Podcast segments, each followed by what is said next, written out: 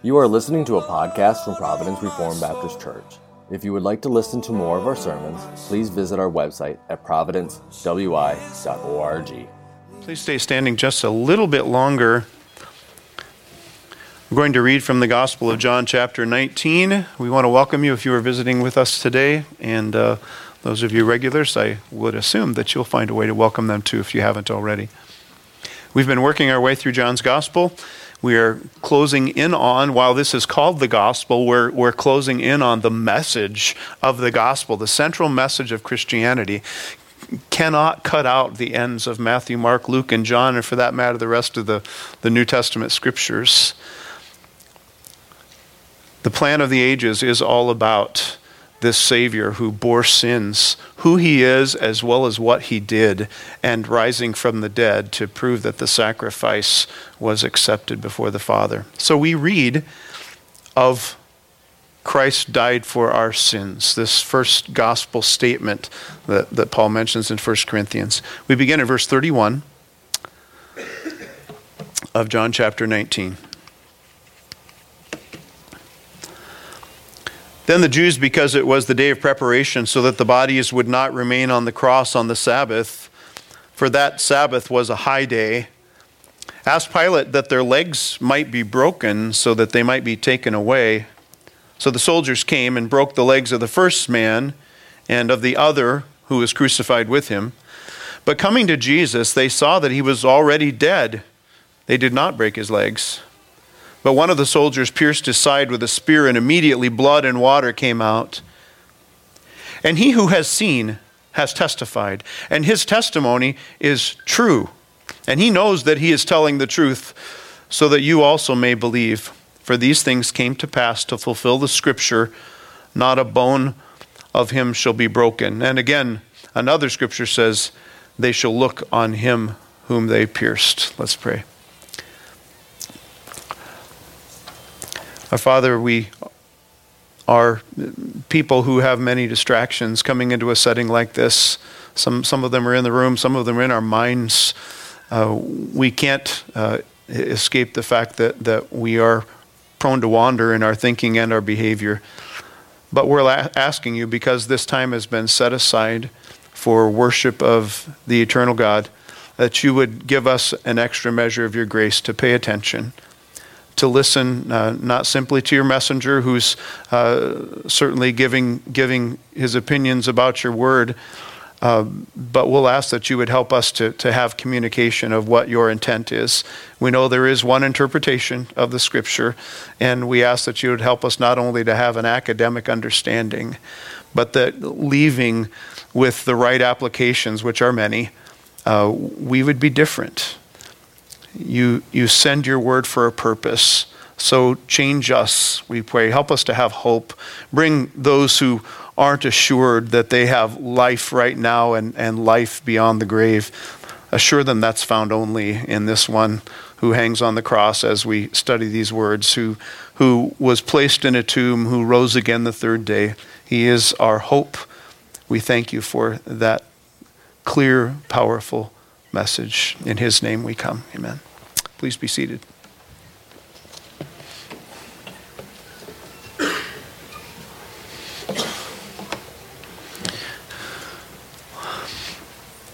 There are certain memorable moments in my 30 years in Rice Lake, which we're not quite there yet by June. Uh, certain things that stand out in my mind.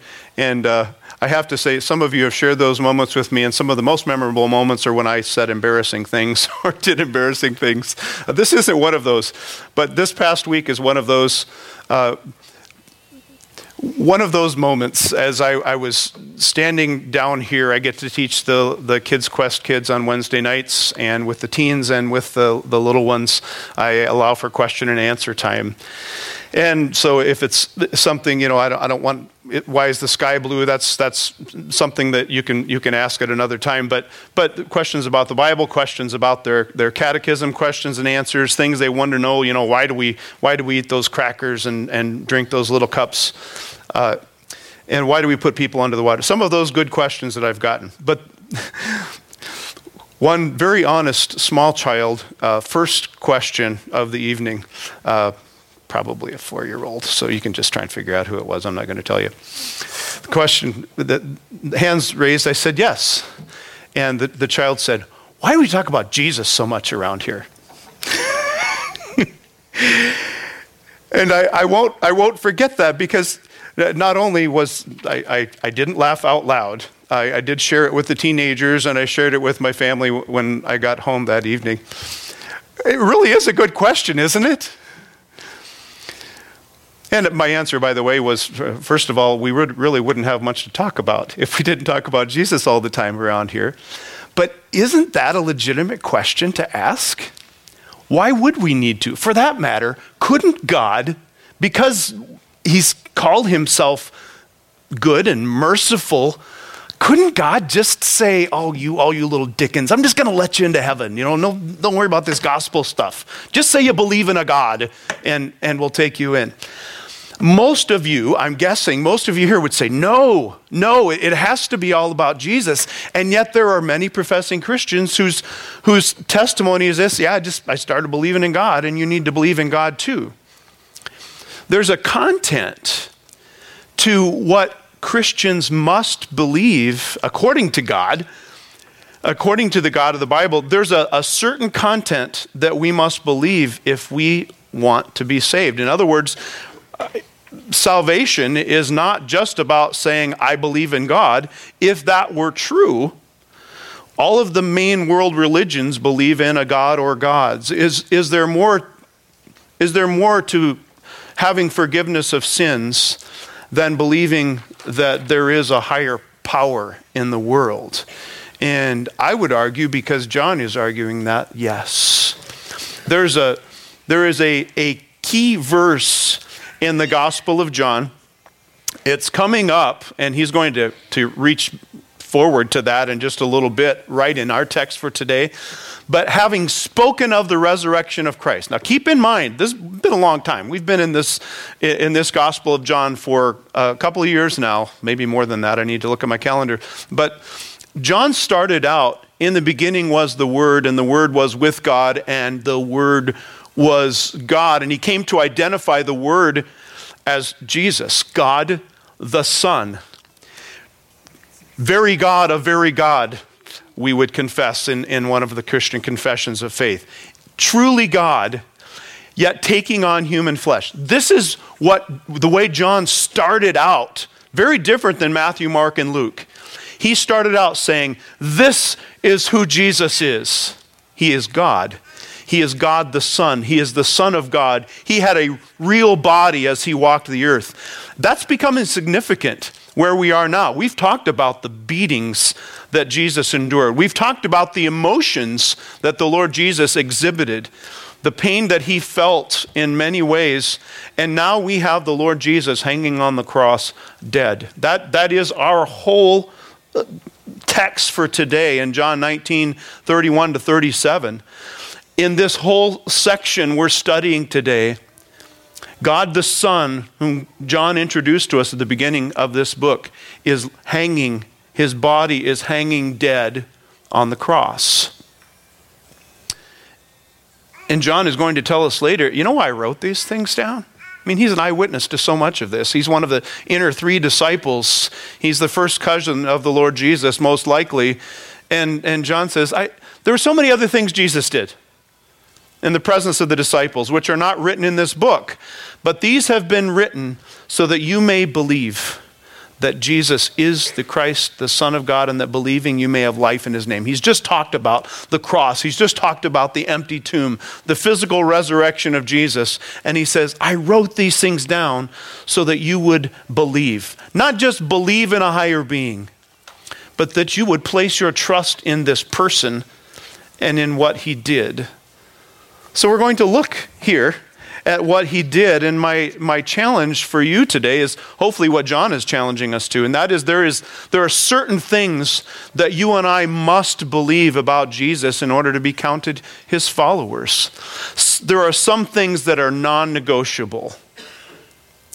So we look into the text, and John says, Then the Jews, because it was the day of preparation, so that the bodies would not remain on the cross on the Sabbath, for that Sabbath was a high day, Ask Pilate that their legs might be broken and that they might be taken away.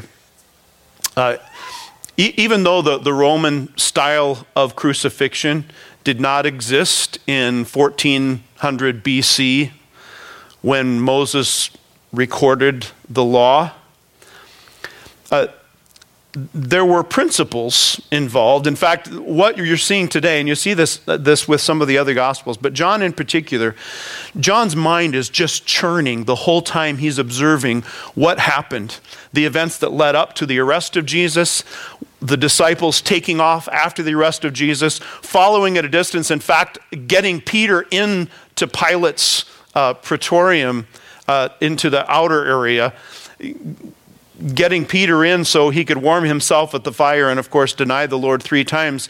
John was an insider.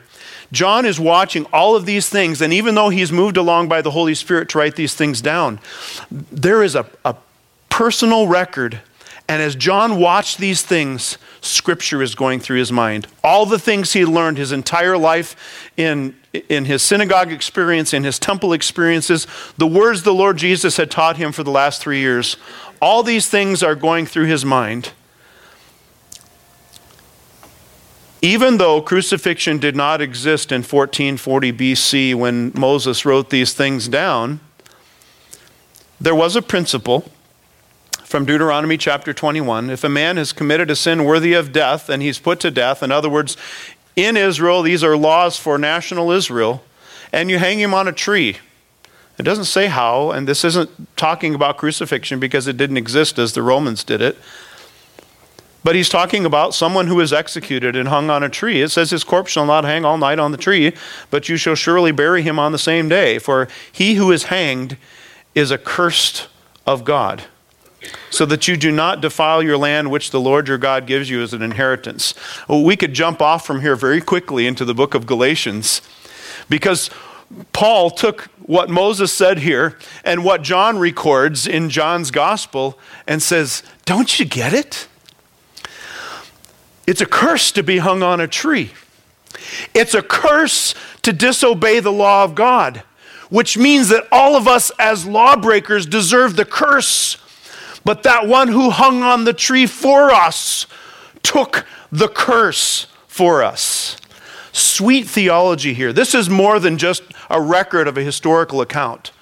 John is brewing on all of these things, and he's, as he's watching from a distance, the religious leaders are saying, hey, you got to take these guys down. We can't let this happen. Tomorrow's a high day. It's not just a Sabbath, it's a high Sabbath. John mused as he watched this happening. I want to make a comment about that day of preparation because that was another reason for their haste. Um, sundown would not only mark the start of the Sabbath, but this is Passover Sabbath. It was going to be a high day. Uh, to use our language, uh, it would have been bad luck to leave a body on a gibbet during the feast.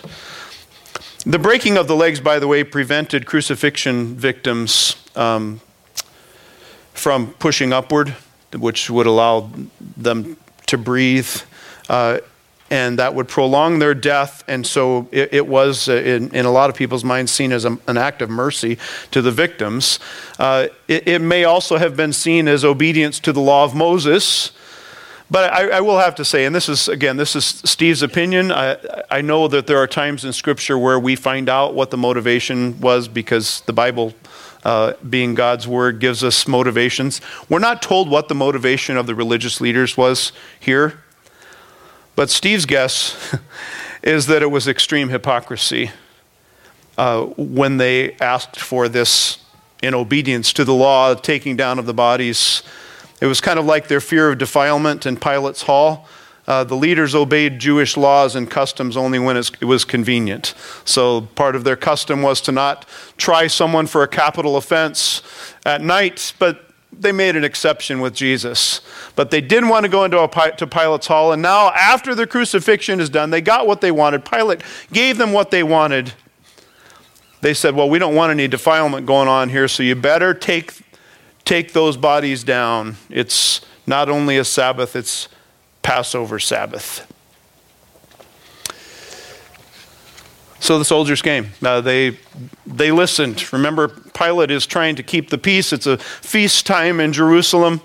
The soldiers came and broke the legs of the first man and of the other who was crucified with him. And of course, the two thieves died shortly after this happened. They, they died, and I, I don't, I'm not trying to be gruesome, but this is a gruesome thing we're reading about here, so you can't get around this. They suffocated. Uh, they, they were no longer able to breathe, and so that is most likely what, what took their lives. Uh, a, a, sobering thought here when you compare all four Gospels is that only one of those two men who expired at this point had the Lord's promise of hope beyond death's door. He died having heard perhaps some of his last words he heard in this world were Surely today you will be with me in paradise. And it was based on the faith of that man, the king who hung there beside him, saw genuine faith in his heart. And he had hope. So you have three dead men crucified as criminals, hanging on those crosses. Coming to Jesus, verse 33 says, When they saw that he was already dead, they did not break his legs. Now we'll back up, and, and John, we don't know how far away John was, but they're on this hill, the skull hill, Calvary, Golgotha, and they're up on this hill, and there are three dead men hanging on the cross. And John has heard the things that the Lord Jesus has said uh, to the people standing by. He heard the things that Jesus said to him take care of my mom. He heard the forgiveness Jesus cried out because of the ignorance of those soldiers who were doing these horrible things. He heard the Lord Jesus say, I'm thirsty. He heard the Lord Jesus most recently say, It stands complete. Tetelestai, he screamed, Father, into your hands I commit my spirit. He is dead. He sees that. He sees the soldiers come to the first two guys, broke their legs, came to Jesus. It must have been very obvious that the Lord Jesus was already dead. But John was thinking about more than just what was going on here. As I said, most likely Scripture is going through his mind because he keeps bringing Scripture in through this whole account. John may have been thinking at this point about what the Lord said earlier. This is in, in the the text where Jesus said, I'm the good shepherd, the good shepherd gives his life for the sheep. This is, this is the one. I'm, the, I'm Psalm 23. I'm the one that David talked about in Psalm 23. I'm the Lord. I'm Jehovah. I'm the good shepherd. The good shepherd lays down his life for his sheep. And in verses 17 and 18, surely John remembered. For this reason, the Father loves me because I lay down my life so that I may take it again. Did anyone hearing those words really understand at that point in time that the Lord was talking about his giving his life for his sheep, as this text says? Giving his life for his sheep and then rising from the dead in a body. But Jesus said it. In fact, he says, No one has taken, taken it away from me, but I lay it down on my own initiative. I have authority to lay it down, and I have authority to take it up again. This commandment I received from my Father. He knew the mission.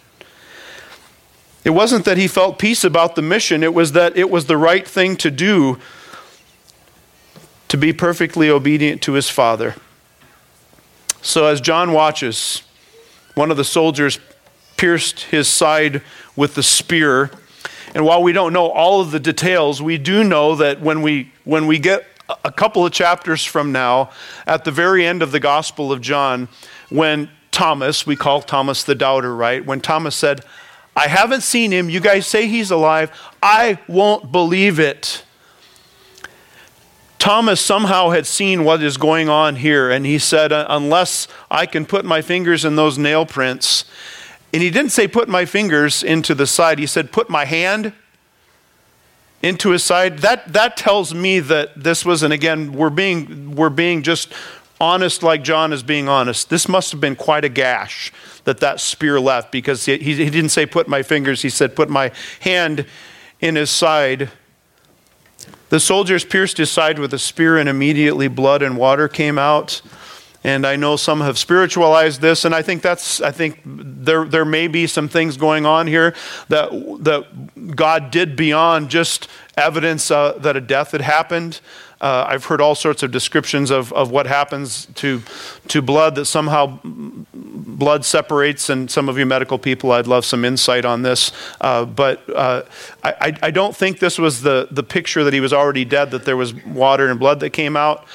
Uh, they may have pierced the, the pericardium. He may have had a lot of fluid building up around his heart and lungs.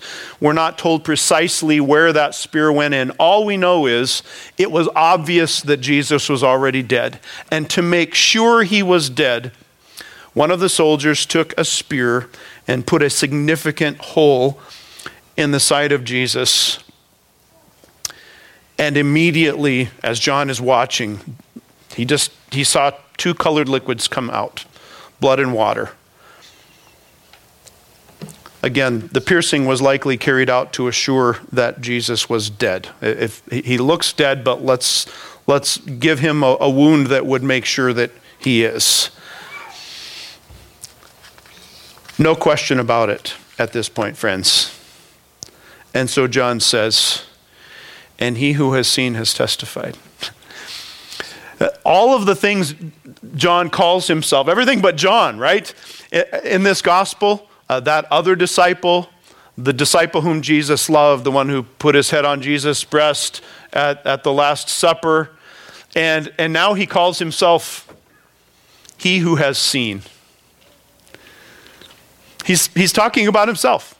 John says, He who has seen. That's, that's the one. I am giving you this message as an eyewitness. At this point, I'm not John, I'm just he who has seen.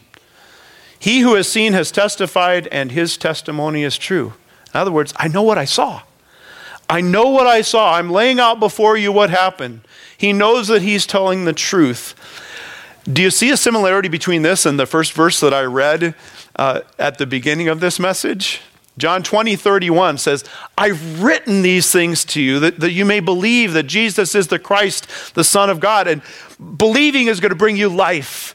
That believing you may have life in his name. John says, I saw this. I told you what I saw because I want you to believe it. I have written these things so that you may believe. John, John wanted to persuade his readers, and that includes you, readers of all ages to believe what he believed about Jesus. And so I pause and I look and I make eye contact with as many of you as I possibly can and say, Do you? I'm not asking, Have you gone to church? Have you been a church officer? Have you been baptized or confirmed? I'm saying, do you really believe this? Is, is this King Jesus your master and your rescuer? Because if that isn't your personal faith, you are outside the faith of the Apostle John and the other apostles. John had an agenda, and yes, he speaks forcefully. There is, there is no middle ground here. There is no, well, I kind of do. This is a casting your sinful bulk on the only hope you have. And the only hope you have at this point, even though we know the end of the story, that thief on the cross believed even though he hadn't seen the end of the story. John says, I want you to believe. You are seeing this one hanging dead on a cross. I want you to believe. I'm writing this to you so that you may also believe. Also, meaning believe along with me. He had an agenda was to persuade you reader to believe what he believed about Jesus. And then he says, "You know why this happened? These things came to pass to fulfill the scripture. More scripture running through his mind as he's here. Okay, law of Moses said, take the, take the body down from the tree because the pers- person there is under a curse. And, and now he says, you know, they didn't break his legs. Have you ever had one of those moments? There is no one narrating the scene, right? I mean, David narrated the scene in Psalm 22 a thousand years earlier, and Jesus is quoting that as he's hanging on the cross. John heard that too. But there's no one saying, hey, guys, do you see, did you see that? John is left with the Spirit of God speaking to him, drawing to his mind the scriptures that he knew so well. and he says, I know why this happened. Why they, they came to the other two and they broke their legs and they came to Jesus and, and he was already dead, so they didn't have to break his legs. David spoke prophetically uh, in the middle of a, a thankful song. Psalm 34 is a, a, I think we even had a portion of that in our, our wedding bulletin when Sarah and I got married. Uh, but Psalm 34 was, was written in this context. David had gone down to Gath, um, maybe an ill timed um, trip. He went down to Gath. He's trying to escape from the hands of Saul and and he's in this city he's he's killed the city hero. I mean if there was a statue on the town square in gath it was goliath. And here's the guy who killed goliath carrying goliath's sword and he's there in the town and and the people said wait a minute. Isn't this the one they've been singing about since he had killed so many philistines including goliath? And david realized this probably wasn't a real good idea and so he pretended to be crazy and is scratching wood and slobbering on his down on his face. And uh, in the providence of God, the king of Gath said, "Get him out of here! I don't need more crazy people." And so God God delivered David through that creative act. But he wrote Psalm 34 as a, a song of rejoicing. It was one of those psalms. But in the middle of this, he's thinking about how God preserved him and probably of himself thinking about what the Philistines could have done to him, he says, He keeps all his bones, not one of them is broken. In other words, the Lord preserved the bones of the one he rescued. So it is possible that this is the text John is thinking of. In fact, the, the words in John's gospel most closely resemble Psalm 34. Sometimes you have direct quotes, sometimes you have paraphrases. There is one other possibility, though. It's also possible that John was thinking about the command from the original Passover. Remember, we're at Passover. There were specific instructions about the sacrifice of the lamb. They, they choose the lamb, they would keep it with them for four days. They would take it before the priest, they would slit its throat, they would drain the blood out into a basin. The blood would be put where it needed to be put. The, the animal was sacrificed, and, and they would actually take the lamb back and they would cook it and, and eat it as a part of Passover celebration, remembering what happened in Egypt when God delivered them. Before the first Passover, in speaking about the eating of the lamb, the Lord said it is to be eaten in a single house. You are not to bring forth any of the flesh outside of the house, nor are you to break any bone of it. I can't say which text, uh, maybe both, John is referring to here, but I can say that John is musing and he's saying, This is to fulfill the scripture. Jesus is hanging there, and they came and they were going to break his bones and he realized what was going on. It didn't stop there because John said, and again, another scripture says, They shall look on him whom they pierced. This is from Zechariah chapter 12 and verse 10. I will pour out on the house of David and on the inhabitants of Jerusalem the spirit of grace and of supplication, so that they will look on me whom they have pierced and they will mourn for him as one mourns for an only son, and they will weep bitterly over him like the bitter weeping over a firstborn. So the prophet Zechariah, hundreds of years later, is, is saying there's hope for the house of David. This, this captivity is not going to be permanent. We're, we're going to bring the house of David back, but it's more than just putting another son of David on the throne. This looked forward to the crucified Christ. Actually, in Revelation chapter 1, in fact, I'd like you to, to go there with me really quick before we come back to John. This same John, later in his life, was banished to an island called Patmos and uh, wound up, ended his life probably at Ephesus. But, but his primary ministry to us came from Patmos in, in writing the book of Revelation. We don't exactly know precise dates of Revelation, and people have theological reasons for believing whether Revelation was, was written before or after the destruction of the temple. That's for another lesson.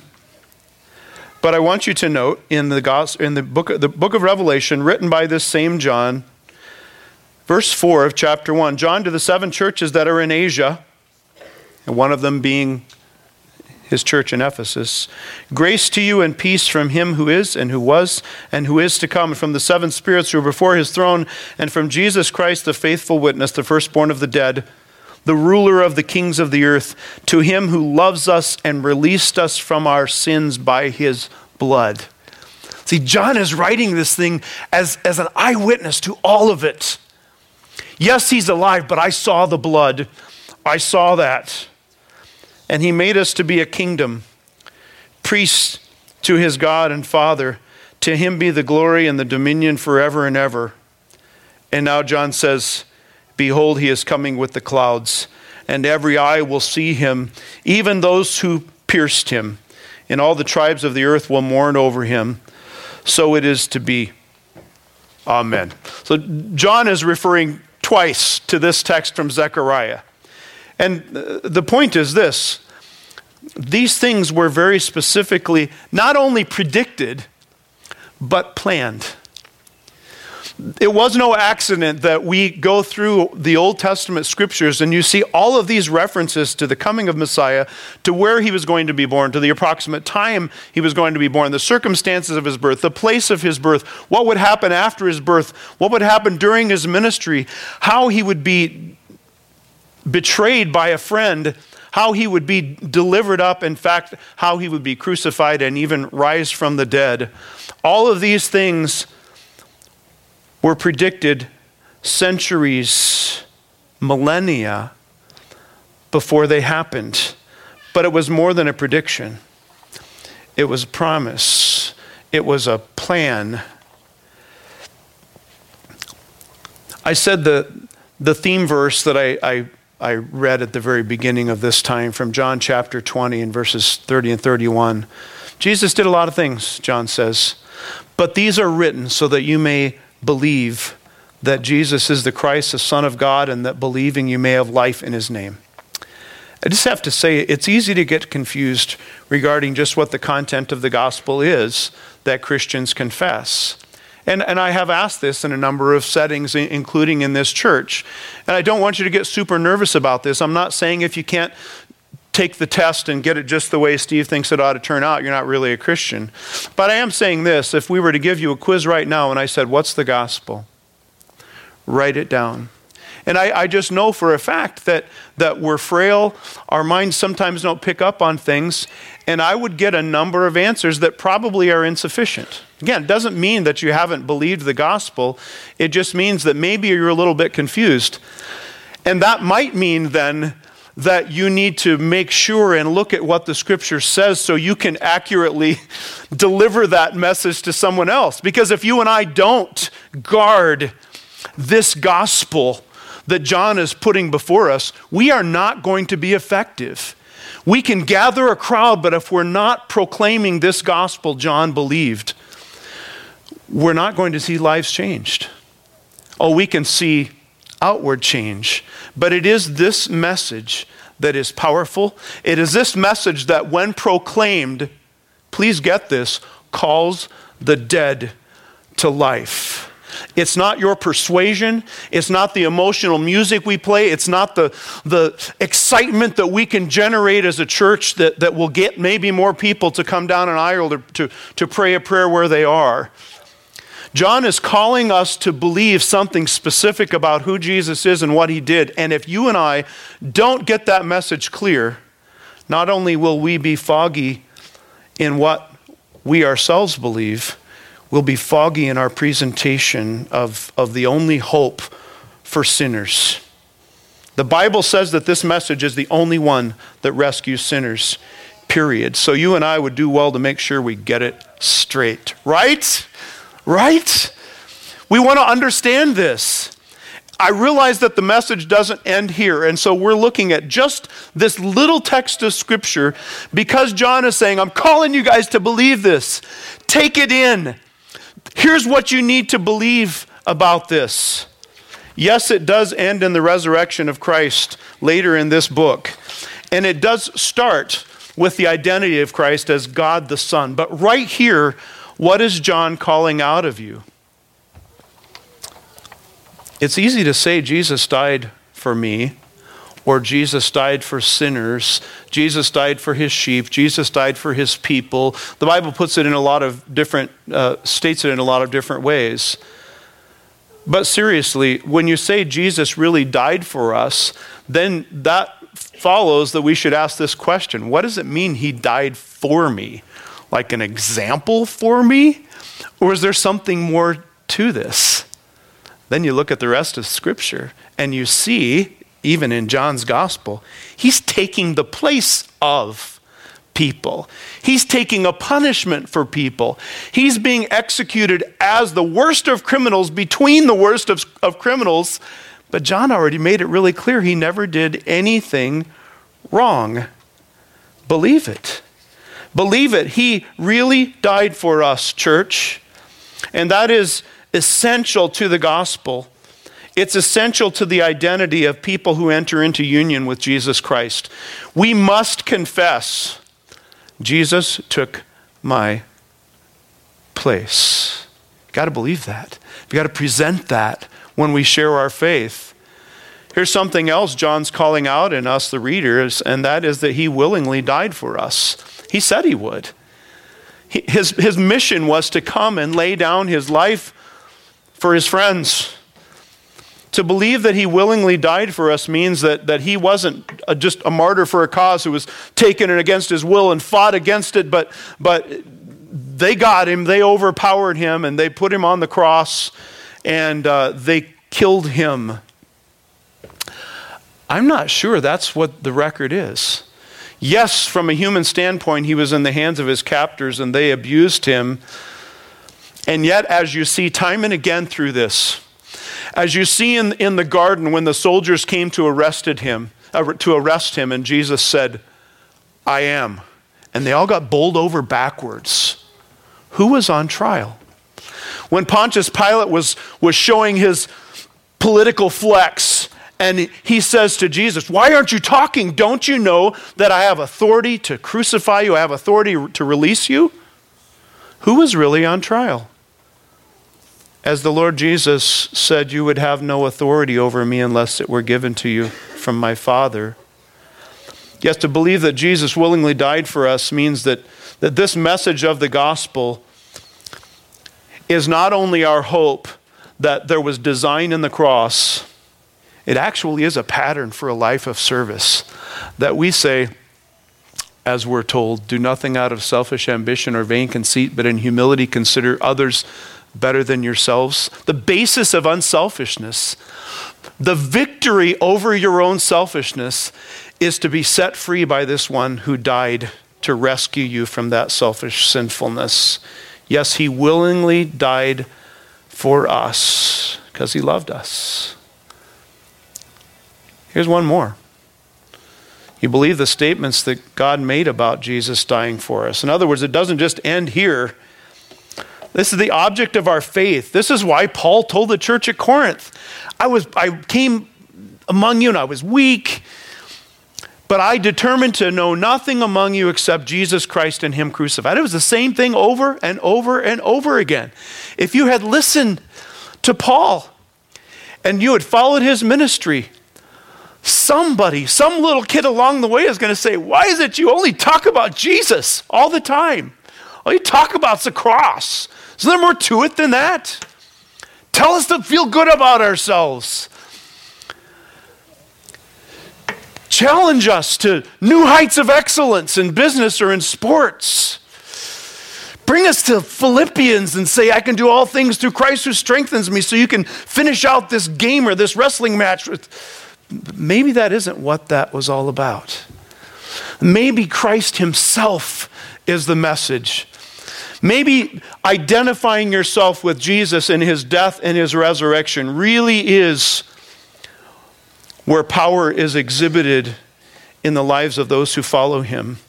The object of our faith comes out again and again in the rest of Scripture, pointed to it from the Old Testament from a distance, looking back on it in the New Testament apostolic scriptures. It is the object of our faith, and it is the, the primary resource for a life of service to Jesus. So I look at you again and I say, Do you believe? It isn't about something that happened back in the day. Are you a believer now? We're going to be having a baptismal service coming up uh, soon, and some have already approached me about that. Uh, who ought to be baptized? Believers. Believers. We, we come to follow Jesus, and we enter a covenant with Him by faith. And we demonstrate that by publicly identifying with the death and resurrection of our rescuer. Let's pray. Father, we so need to ruminate on these thoughts. We stray from orthodoxy, from, from straight glory about you, uh, and we get sidetracked with positive thinking and we get sidetracked with whatever our vocation is, and we think the gospel is just some pet thing to make us succeed in what we're doing. Thank you for the ugly, brutal truth of what we deserved being laid out for us that Christ died for our sins according to the scripture. Show us that hope as we conclude our time together today. In Jesus' name, amen. And so, from the London Confession, the demonstration of what, what we Reformed Baptists believe about the Bible, we decide on controversial matters, whether it would be something going on politically or a big decision you and I have to make. What's the supreme judge? Obviously, God is the supreme judge, but how does He let us know what to think and how to think? So the London Confession says the supreme judge by which all controversies of religion are to be determined, and all decrees of councils, opinions of ancient writers, doctrines of men, and private spirits are to be examined, and in whose sentence we are to rest, can be no other but the Holy Scripture, delivered by the Spirit, into which Scripture, so delivered, our faith is finally resolved. So when you hear from the Lord, never will I leave you Never will I forsake you. With confidence, we say, The Lord is my helper. Why, why would I be afraid?